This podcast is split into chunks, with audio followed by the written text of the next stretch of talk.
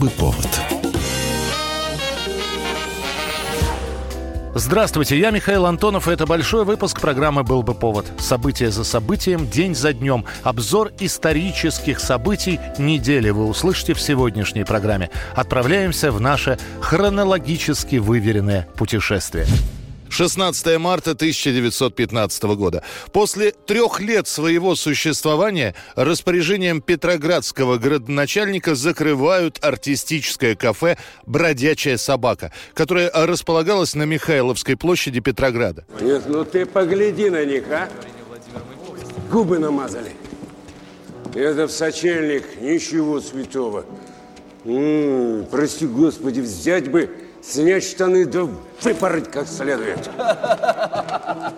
Кафе – место сбора практически всей поэтической богемы города. Здесь нет деления на акмеистов, футуристов. Здесь любой может прочитать свое стихотворение и удостоиться аплодисментов, ну или быть освистанным. Съезжаются обыкновенно поэты и гости после полуночи. Расходятся только под утро. Несмотря на все жалобы от местных жителей, кафе «Бродячая собака» довольно успешно существует предвоенные годы. Однако во время первой Первой мировой войны ситуация меняется.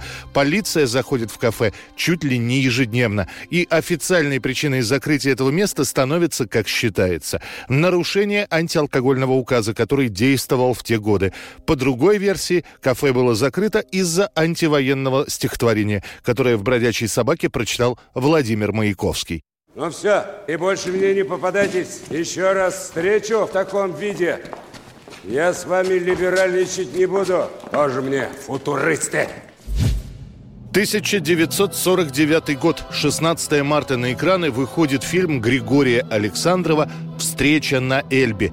Из главного режиссера легких жизнеутверждающих комедий Александров, неожиданно для всех, в первую очередь для зрителей, в этом фильме превращается в политического режиссера, который в своей работе рассказывает о напряженных отношениях между СССР и США. Вы смеете говорить о жестокости? Что сделали ваши армии на советской земле? Я тут ни при чем. Мои лаборатории... Ваши лаборатории помогали фашистам готовить орудия убийства. Если я хочу отнять эти орудия, то этого требует дело мира. В ленте есть все, чтобы называться политическим детективом. Встреча на Эльбе – это и заговор, и интриги, и даже американская разведчица в исполнении Любови Орловой. Я не имею оснований не верить моему русскому другу. Я должен вас арестовать. Меня арестовать? Джеймс, если вы мне не верите, отправьте меня в Америку. Там я докажу свою невиновность. Хорошо. Согласен. Это было странно видеть вроде бы известных и любимых актеров в этих необычных ролях. Фаину Раневскую в роли жены американского посла Эраста Гарина в роли капитана армии США. И тем не менее встреча на Эльбе становится лидером проката в 1949 году. Говорят, что эту картину долго не снимали из репертуаров кинотеатров по распоряжению из Кремля. Ну а после этой ленты Григорий Александров так больше и не вернется к классическому классическим комедийным фильмом. 1970 год, 16 марта, вся Италия бурлит.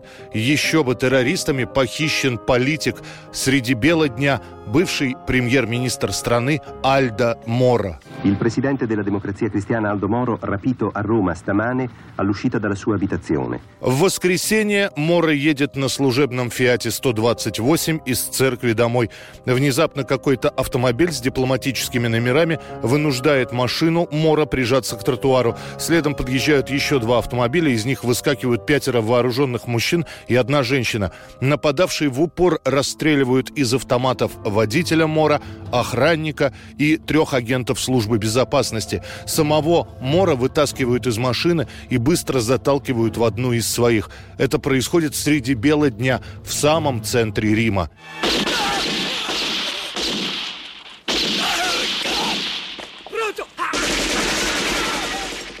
После этого редакции крупнейших газет получают письма. В них сообщается, что ответственность за похищение Альда Мора берет на себя Красная бригада, радикально-террористическая организация. Далее, в течение месяца, вся Италия становится свидетельницей разворачивающейся драмы.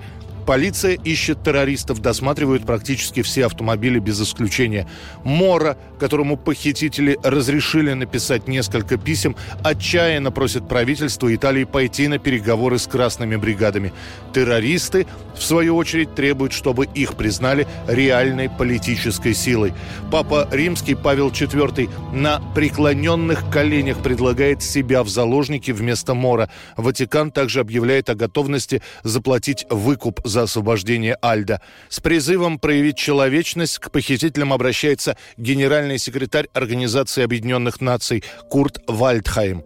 Вскоре правительство Италии объявляет, что не собирается вести переговоров с террористами. Спустя месяц после похищения, 16 апреля 1970-го, красные бригады публикуют коммюнике. В нем сообщается, что Народным трибуналом Мора приговорен к смертной казни. 9 мая в Риме в багажнике красного Рено, припаркованного в центре города, обнаруживают изрешеченный автоматной очередью труп Альда Моро. Aldo Moro è stato assassinato.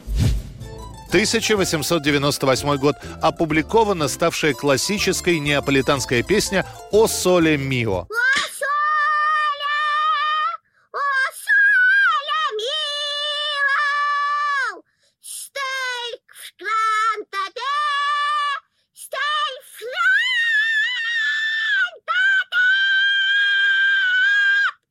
Это были времена, когда песни не только выпускались на патефонных пластинках, но и продавались в текстовом виде. Ноты или сам текст.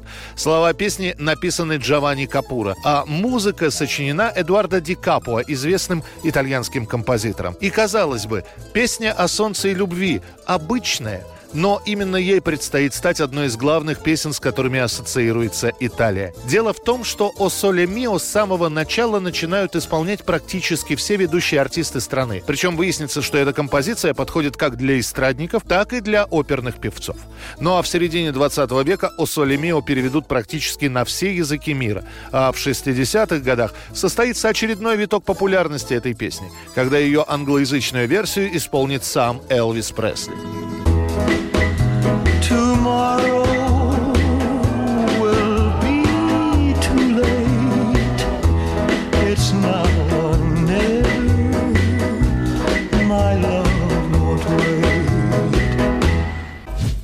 1926 год, 17 марта. В Советской России на 72-м году жизни умирает Алексей Брусилов. Он один из немногих российских царских офицеров, которые приняли революцию и, более того, не остались в стороне, а стали сотрудничать с новой властью. Сам Брусилов – герой войны, чьим именем был назван знаменитый прорыв на Юго-Западном фронте. В 1917-м Брусилова Временное правительство назначит верховным командующим. Но уже через два месяца Алексея Алексеевича отправят в отставку, назначив назначив Деникина. Брусилов поселится в Москве, где и встретит революцию, и тут же от нее пострадает. Снаряд, залетевший в дом, ранит Брусилова, и весь 1918 год он будет практически прикован к кровати. В том же году он настоит на том, чтобы его сын, Алексей Брусилов-младший, вступил в ряды Красной Армии. А после того, как сын погибнет в боях с белогвардейцами, Брусилов лично придет в руководство РККА и предложит свои услуги. Он попробует даже прекратить гражданскую войну. Брусилов составит обращение к солдатам барона Врангеля. В этом письме содержится призыв к прекращению войны и гарантирована амнистия всем, переходящим на сторону советской власти. Обращение Брусилова многими из противников советской власти воспринимается как предательство. Монархисты тут же навесят клеймо, будут сведения, что возмущенные белогвардейцы даже готовят план покушения на Брусилова. Но Алексей Алексеевич скончается своей смертью в 1926 от воспаления легких. Он будет похоронен со всеми воинскими почестями у стен Смоленского собора Новодевичьего монастыря. 1948 год, 17 марта в Калифорнии возникает моторизированная банда «Ангелы Ада», Название взято из одноименного фильма Говарда Хьюза 30-х годов и по прозвищу, которое получила 303-я эскадрилья тяжелых бомбардировщиков ВВС США. После окончания Второй мировой войны часть военных летчиков остается без работы. Обиженные на власть бывшие пилоты путешествуют по стране на мотоциклах и вступают в конфликт с системой. Это объединение мотоциклистов логичным образом принимает название эскадрильи. Вскоре к летчикам начинают присоединяться и другие мотоциклисты. Не у всех были лады с законом, законом, и именно поэтому в скором времени ангелы ада называют не иначе, как банды. Все поменяется через десяток лет, когда ангелами ада начнет управлять Ральф Губер Баргер, более известный как Сони Баргер. Во-первых, он со своими помощниками разработает четкую структуру объединения. Во-вторых, Баргер запатентует и разработает символику ангелов ада. В-третьих, напишет устав – в котором, кстати, будет пункт о том, что байкерам ангелов ад рекомендуется по возможности не нарушать закон и дружить с властями. Когда начнется Вьетнамская война, Баргер даже отправит письмо президенту Джонсону, в котором сообщит, что любой из ангелов ада, если это потребует, Родина пойдет защищать независимость США. При этом сами ангелы продолжают для простых людей оставаться именно анархистами и хулиганами. А все потому, что байкеров периодически обвиняют в крышевании бизнеса, торговле наркотиками, рэкете и даже в убийствах. Так что, вы нашли тех парней? Да, мы нашли их. И что, вы разобрались с ними? Еще как разобрались. Можешь про них забыть, приятель. В каком смысле? Почему? Потому что одного из них я успокоил навсегда. В 2014 году будет предпринята очередная попытка запретить ангелов ада в США, но суд признает эту организацию вполне законной. Это лишь малая часть того, что происходило в разные годы. Продолжим через несколько минут. Был бы повод.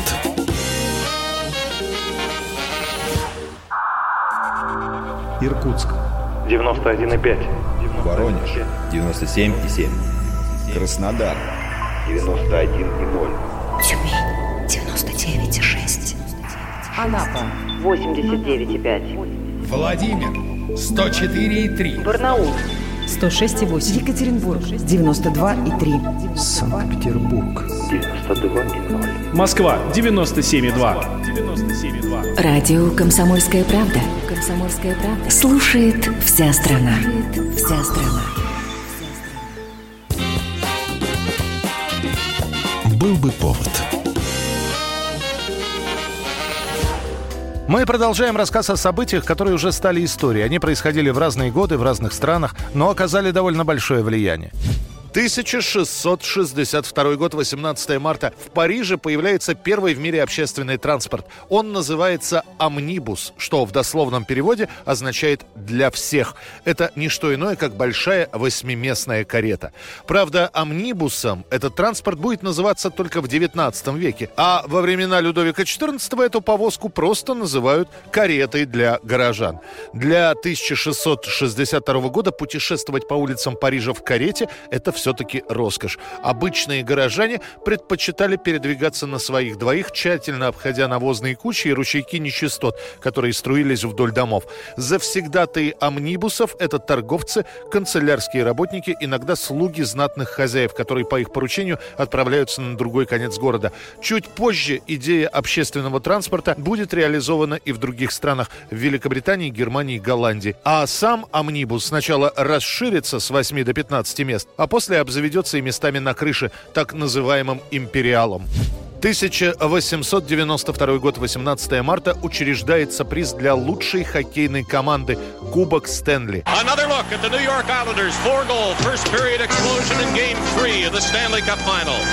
look at the New York Islanders. Four-goal first period explosion in Game 3 of the Stanley Cup Final. Благодарить за это нужно лорда Стэнли Престона, генерал-губернатора Канады. Этот джентльмен, приехав в Северную Америку в качестве представителя королевы Великобритании, был вначале поражен, а после влюбился в игру, в которую во всем мире называют канадским хоккеем. После этого Стэнли предлагает не просто объявлять чемпиона страны, но и награждать его по итогам годового турнира. С этой целью за 10 геней в Лондоне, а по другим источникам в Шеффилде, был куплен кубок. Выглядел он так. На платформе из черного дерева водружалась серебряная чаша диаметром около 20 сантиметров, края которой опоясывали золотые линии. Чуть позже на этой чаше хоккеисты-победители, завоевавшие Кубок Стэнли, стали гравировать свои имена. В результате свободного места через какое-то время на Кубке не осталось, поэтому было решено добавить еще несколько серебряных ободов. В итоге самый престижный трофей в мировом хоккее увеличился в основании до 135 сантиметров, а в высоте до 90 сантиметров, в весе до 14,5 килограммов. Так он выглядит и сегодня. Redefined each year by new names, new champions, new legends. 1960 год. На центральном телевидении Советского Союза новая передача «Клуб кинопутешествий».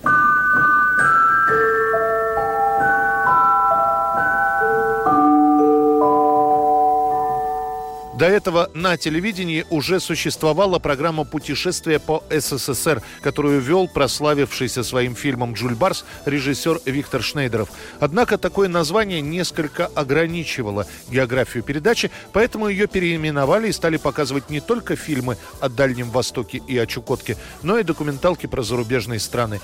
После, по распоряжению Комитета по телевидению, передачу переименуют из клуба кинопутешествий клуб кинопутешественников. Здравствуйте, уважаемые друзья, члены нашего телевизионного клуба кинопутешественников.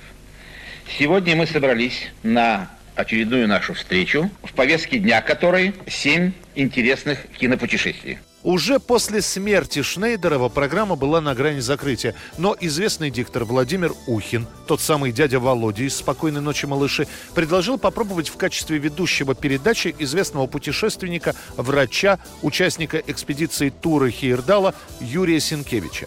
Так у программы появится ведущий, а сама передача для многих зрителей станет единственным окошком в мир экзотических стран, истории пропавших континентов и цивилизаций. Здравствуйте, дорогие товарищи. Итак, сегодня мы с вами говорим об Атлантиде. 1965 год. 18 марта космонавт Алексей Леонов становится первым в истории человеком, который выходит в открытый космос.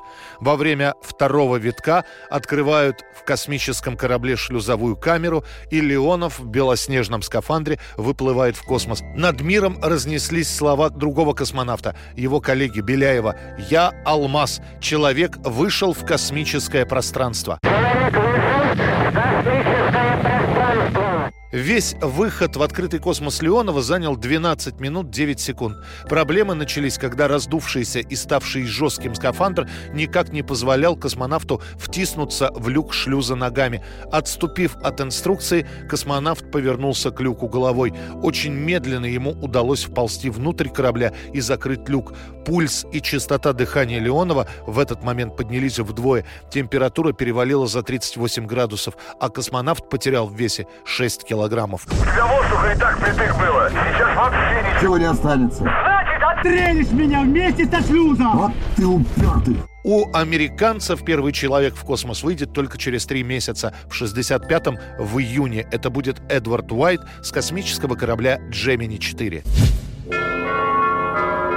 1697 год начинается Великое посольство Петра I. Первый в истории визит русского царя в Европу. Петру Алексеевичу к тому моменту 25 лет. 14 ремесел знаю. Плохо пока. Затем сюда и приехал. Сам Петр впоследствии, вспоминая свою поездку, писал, что поехал учиться морскому делу. Это объяснение верное, но оно слишком узко. Петр явно скромничает. Русский царь ехал не только Европу посмотреть, но и себя показать. И надо сказать, что несмотря на то, что царь российский путешествует инкогнито под именем Петр Михайлов, но его заметная внешность и шебутной характер легко его выдавали. Петр во все вмешивается и часто сам ведет переговоры. В Риге, которая тогда была владением Швеции, Петр хотел осмотреть укрепление, но шведский губернатор отказал ему. Царь очень рассердился, назвал Ригу проклятым местом, но укрепление все равно подсмотрел. В Пилау царь учится артиллерии, ему даже выдают аттестат.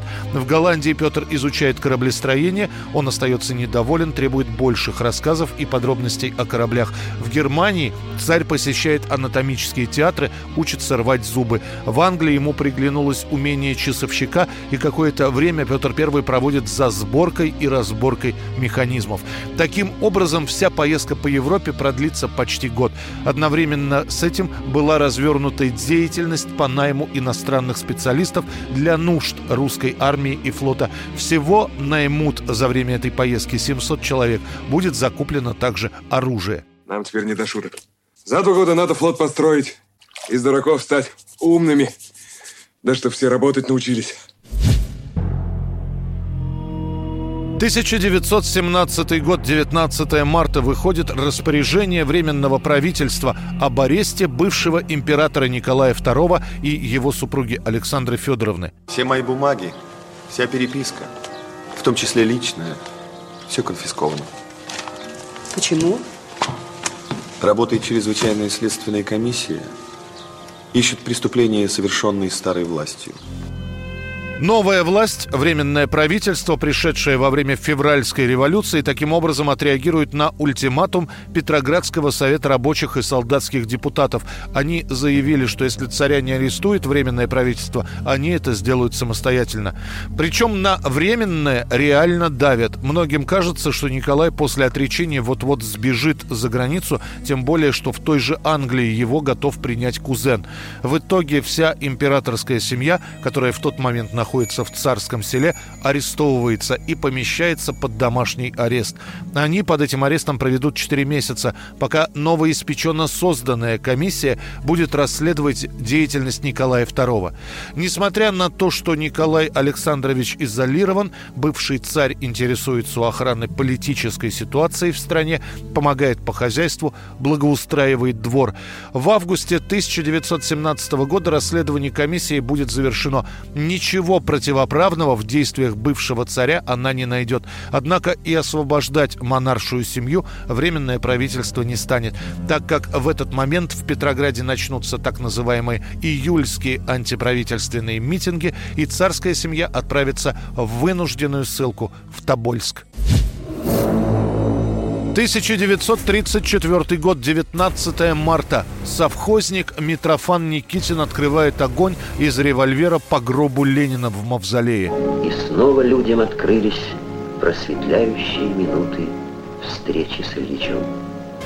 Это первое покушение на тело Ленина. 46-летний крестьянин из совхоза «Прогресс» Куркинского района Московской области пришел к мавзолею, занял очередь и через час попал в здание. После, как рассказывали очевидцы, время от времени этот человек касался правого кармана пиджака там лежал револьвер «Наган» и предсмертная записка. Никитин задумал расстрелять тело мертвого вождя. Своим поступком он хочет привлечь внимание к несправедливости, которая, по его мнению, создавалась в Советском Союзе. Поравнявшись с гробом и зажмурившись, Митрофан, который до этого никогда не стрелял из оружия, производит два выстрела. Ни один из них не достигает цели. Толпа бросается к выходу, а к Никитину бегут часовые. Третьей пулей Никитин стреляет себе в сердце, умирает мгновенно. Единственным трофеем охранников становится предсмертная записка крестьянина, которая была адресована руководству страны. Вокруг нищета, рабство, голод, зверство, прибитость какая-то. Процветают мошенничество, кражи, грубость. В отдаленных селах, совхозах люди бегают по соседям, достают ложку соли или спичку, чтобы зажечь какой-то огонь. Соли нет, мыла тоже, спичек, керосина, топлива нет. Я, Никитин Митрофан Михайлович, с радостью умираю за народ. Опомнитесь, что вы делаете, куда страну завели, ведь все катится по наклонной в бездну. Записка будет отправлена в архив. Прессе запретят печатать сообщения о произошедшем. Путешествие по календарю продолжится через несколько минут. Впереди вас ждут войны и победы правителей и деятелей искусства. Эта программа «Был бы повод». «Был бы повод».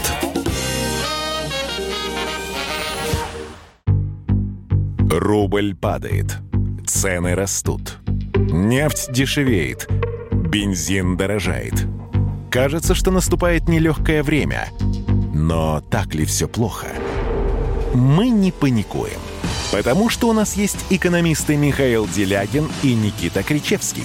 По будням в 5 вечера они разбираются в мировых трендах и строят прогнозы. «Час экономики» на радио «Комсомольская правда». Для тех, кто живет настоящим и смотрит в будущее. Был бы повод. Люди, судьбы, истории, изобретений, трагические события. Мы собрали все самое интересное за неделю в программе «Был бы повод». 1833 год, 20 марта, для широкой публики выходит в продажу полное издание Евгения Онегина, романа Александра Пушкина. Мой дядя самых честных правил. Когда не в шутку за не мог, он уважать себя заставил. И лучше выдумать не мог.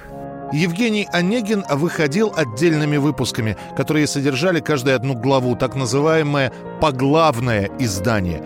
Отрывки из Онегина печатались также в журналах и альманахах. Выход каждой главы становился большим событием в русской литературе того времени. Первая глава произведения была опубликована в 1825 году, и лишь спустя 8 лет произведение можно было прочитать от начала до конца. Но нужно сказать, что Евгений Онегин не всем пришелся по вкусу. Кто-то по старинке предпочитал более тяжеловесную поэзию типа Гавриила Державина, другим, наоборот, нравилась легкость Пушкина, но категорически эти люди не принимали все любовные терзания главного героя. Люблю я бешеную младость, и тесноту, и блеск, и радость, и дам обдуманный наряд. Люблю их ножки, только в ряд найдете вы в России целый три пары стройных женских ног. Дошло даже до того, что первая глава Евгения Онегина вызвала со стороны представителей старых литературных вкусов ряд протестов. Появились даже пародии на Онегина. Например, в конце 20-х годов 19 века было популярно анонимное произведение в стихах «Иван Алексеевич», так называлось оно. Это произведение высмеивало и сам роман, и Пушкина. 1888 год, 20 марта в Петербурге состоялось первое публичное выступление кружка любителей игры на балалайках. Ныне это Академический русский народный оркестр имени Андреева.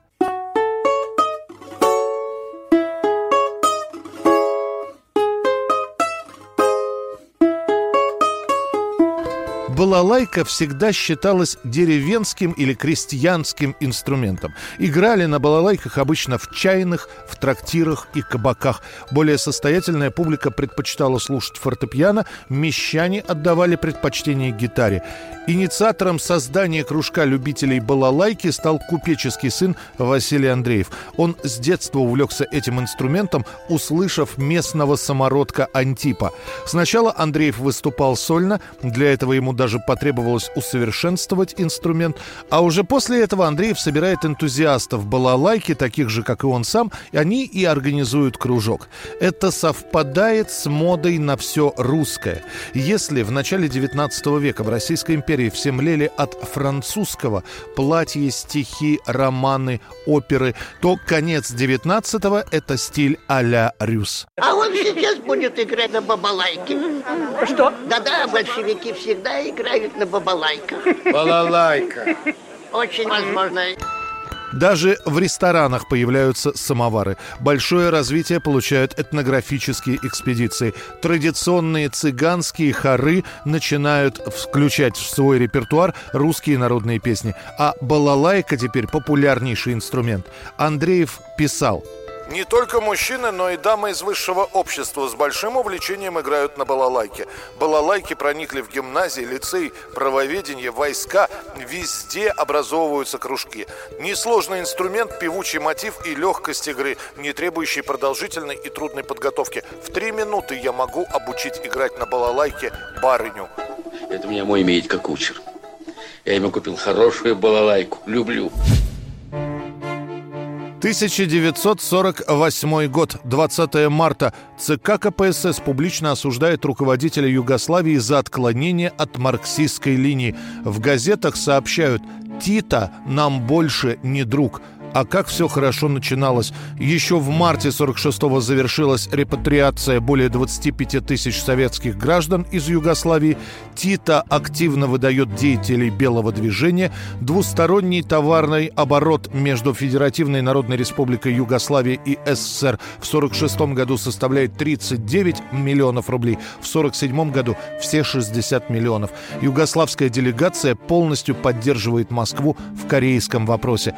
Казалось бы, ничто не может помешать этой дружбе. Я благодарю советское правительство во главе с великим вождем Советского Союза господина маршала Сталина за ту помощь, которую нам он дает. Однако Югославия весной 48-го отказывается предоставлять СССР экономические данные по развитию своей страны, из-за чего из Югославии отзывают советских специалистов, срывается поездка советских архитекторов. Ранее, в феврале того же года, Сталин накладывает вето на создание югославских военных баз в Албании. В мае 48-го Тита отвергает советское требование созвать совещание коммунистических партий Европы для обсуждения югославского правительства правительства. Йосип Брос Тита считает это вмешательством во внутренние дела. Газета «Правда» начинает клеймить бывшего друга. В ходу появляется новое выражение «клика Тито». Западные каналы сообщают о Тито с восторгом. Как же вышел из подчинения самого Сталина. From Marshal Tito's Yugoslavia, where today flags of the West are flying, Warner Pathé News cameras record first films inside Yugoslavia.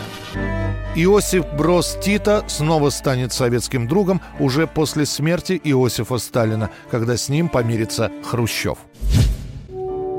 1846 год, 21 марта. Бельгийский мастер духовых инструментов Адольф Сакс патентует новое изобретение – саксофон.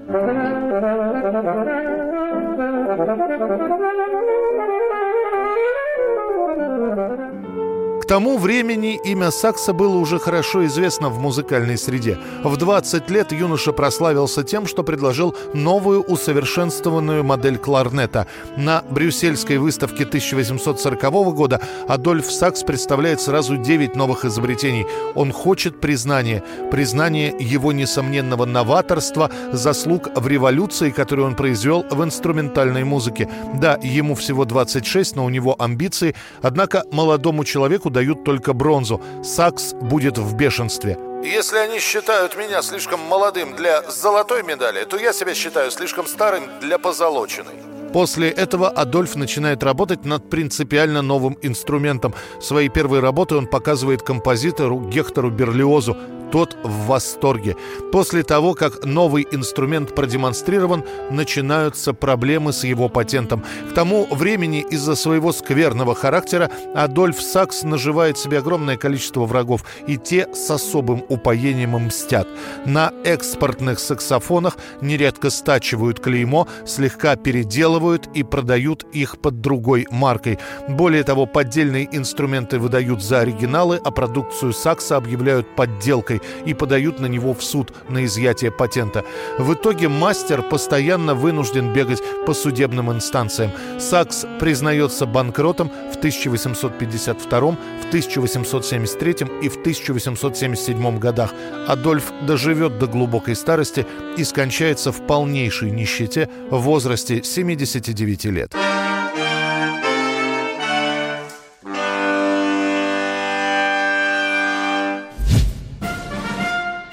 1952 год, 21 марта. Во Франции на экраны выходит фильм «Фан-фан тюльпан» режиссера Кристиана Жака. Главные роли играют Жерар Филипп и Джина Лалабриджида. Была когда-то такая чудесная страна, которая называлась Францией. Хотите посмотреть на нее в подзорную трубу?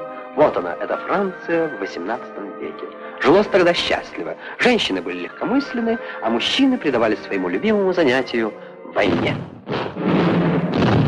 30-летний Филипп к тому времени настоящая звезда Франции. Он часто снимается, но Фан-Фан Тюльпан его из просто популярного актера превращает в настоящую легенду.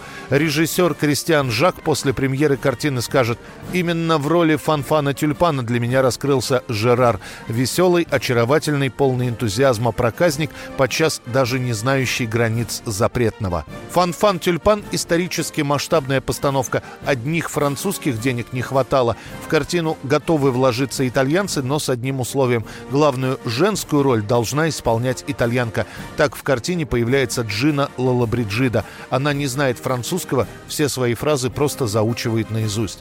Когда фильм выходит на экраны, критики оценивают его довольно прохладно. Костюмированная комедия без интеллекта. Так называют Фанфан-Тюльпана. А вот зрители валом идут в кинотеатры, в том числе и советские. Ленту быстро дублируют и чуть подсократив выпускают на экраны Советского Союза. После этого многие наши школьники во дворах играли в Фанфана-Тюльпана, размахивая самодельными шпагами. А Фанфана убьют? Убьют, убьют.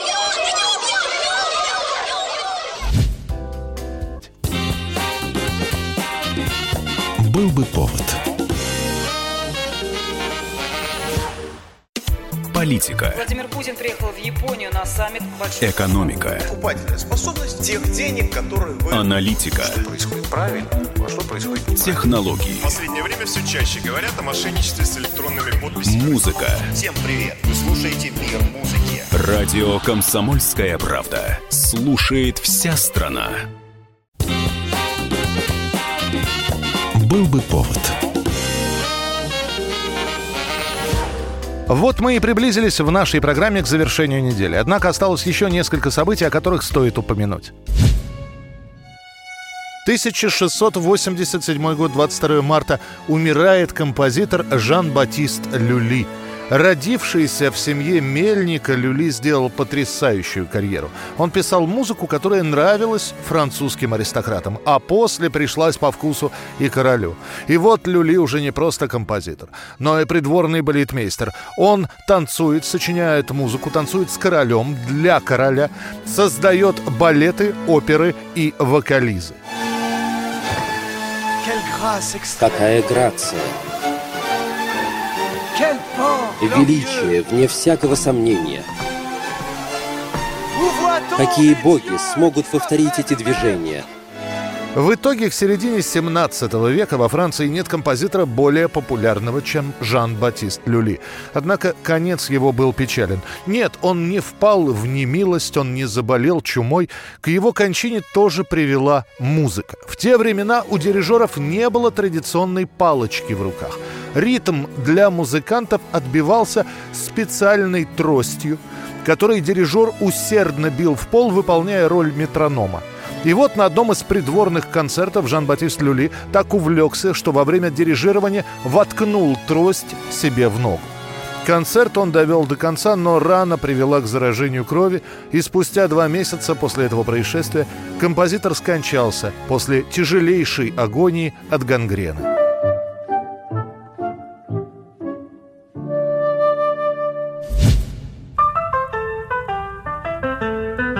22 марта 1895 года в Париже проходит первая демонстрация кинофильма. С одной стороны, а как же декабрьская дата и День кино, который отмечается именно зимой? Все очень просто. В декабре 1895 будет публичный показ на бульваре Капуцинок.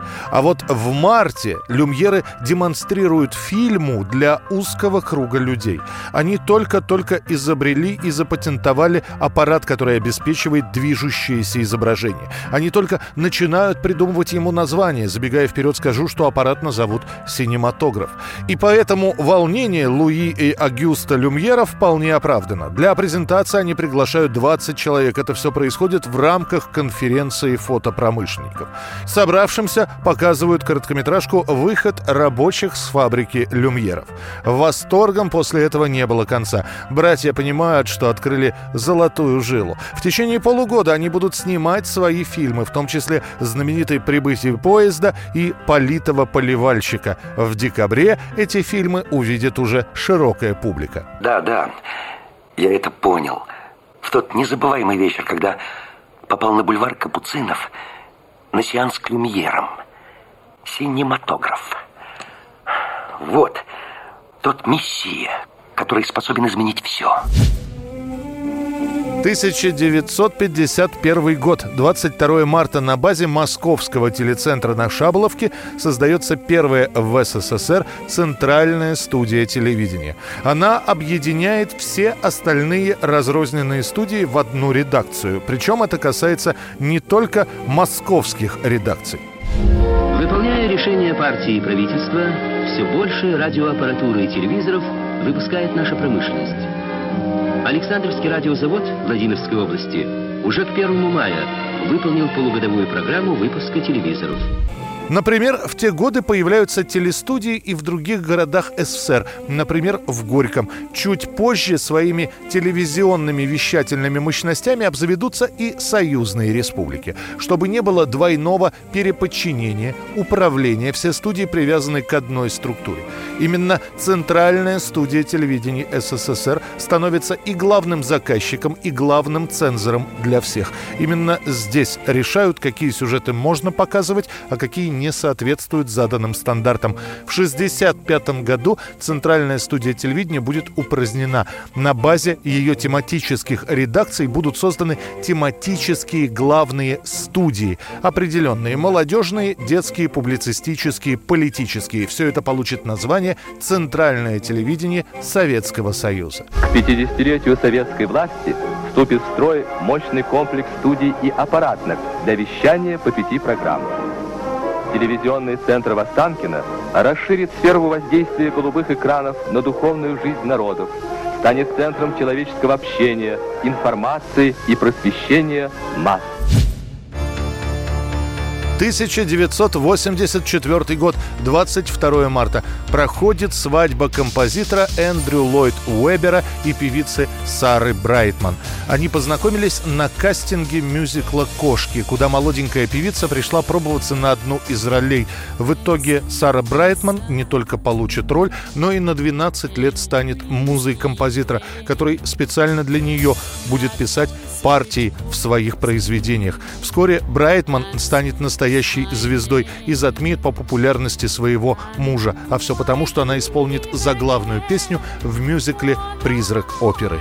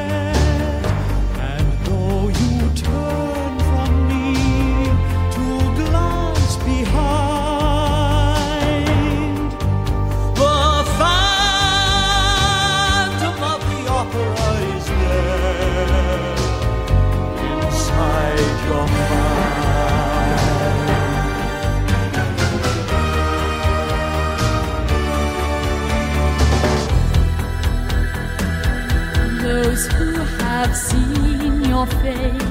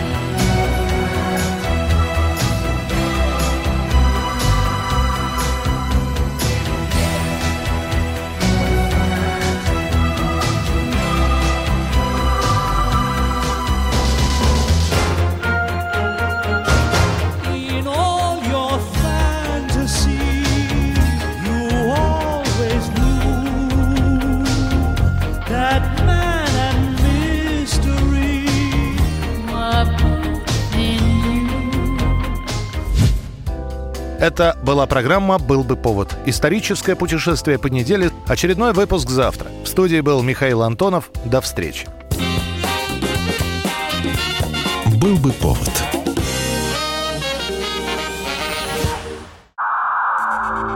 Иркутск. 91,5. Воронеж. 97,7. Краснодар. 91,0. Тюмень 99,6. Анапа 89,5. Владимир.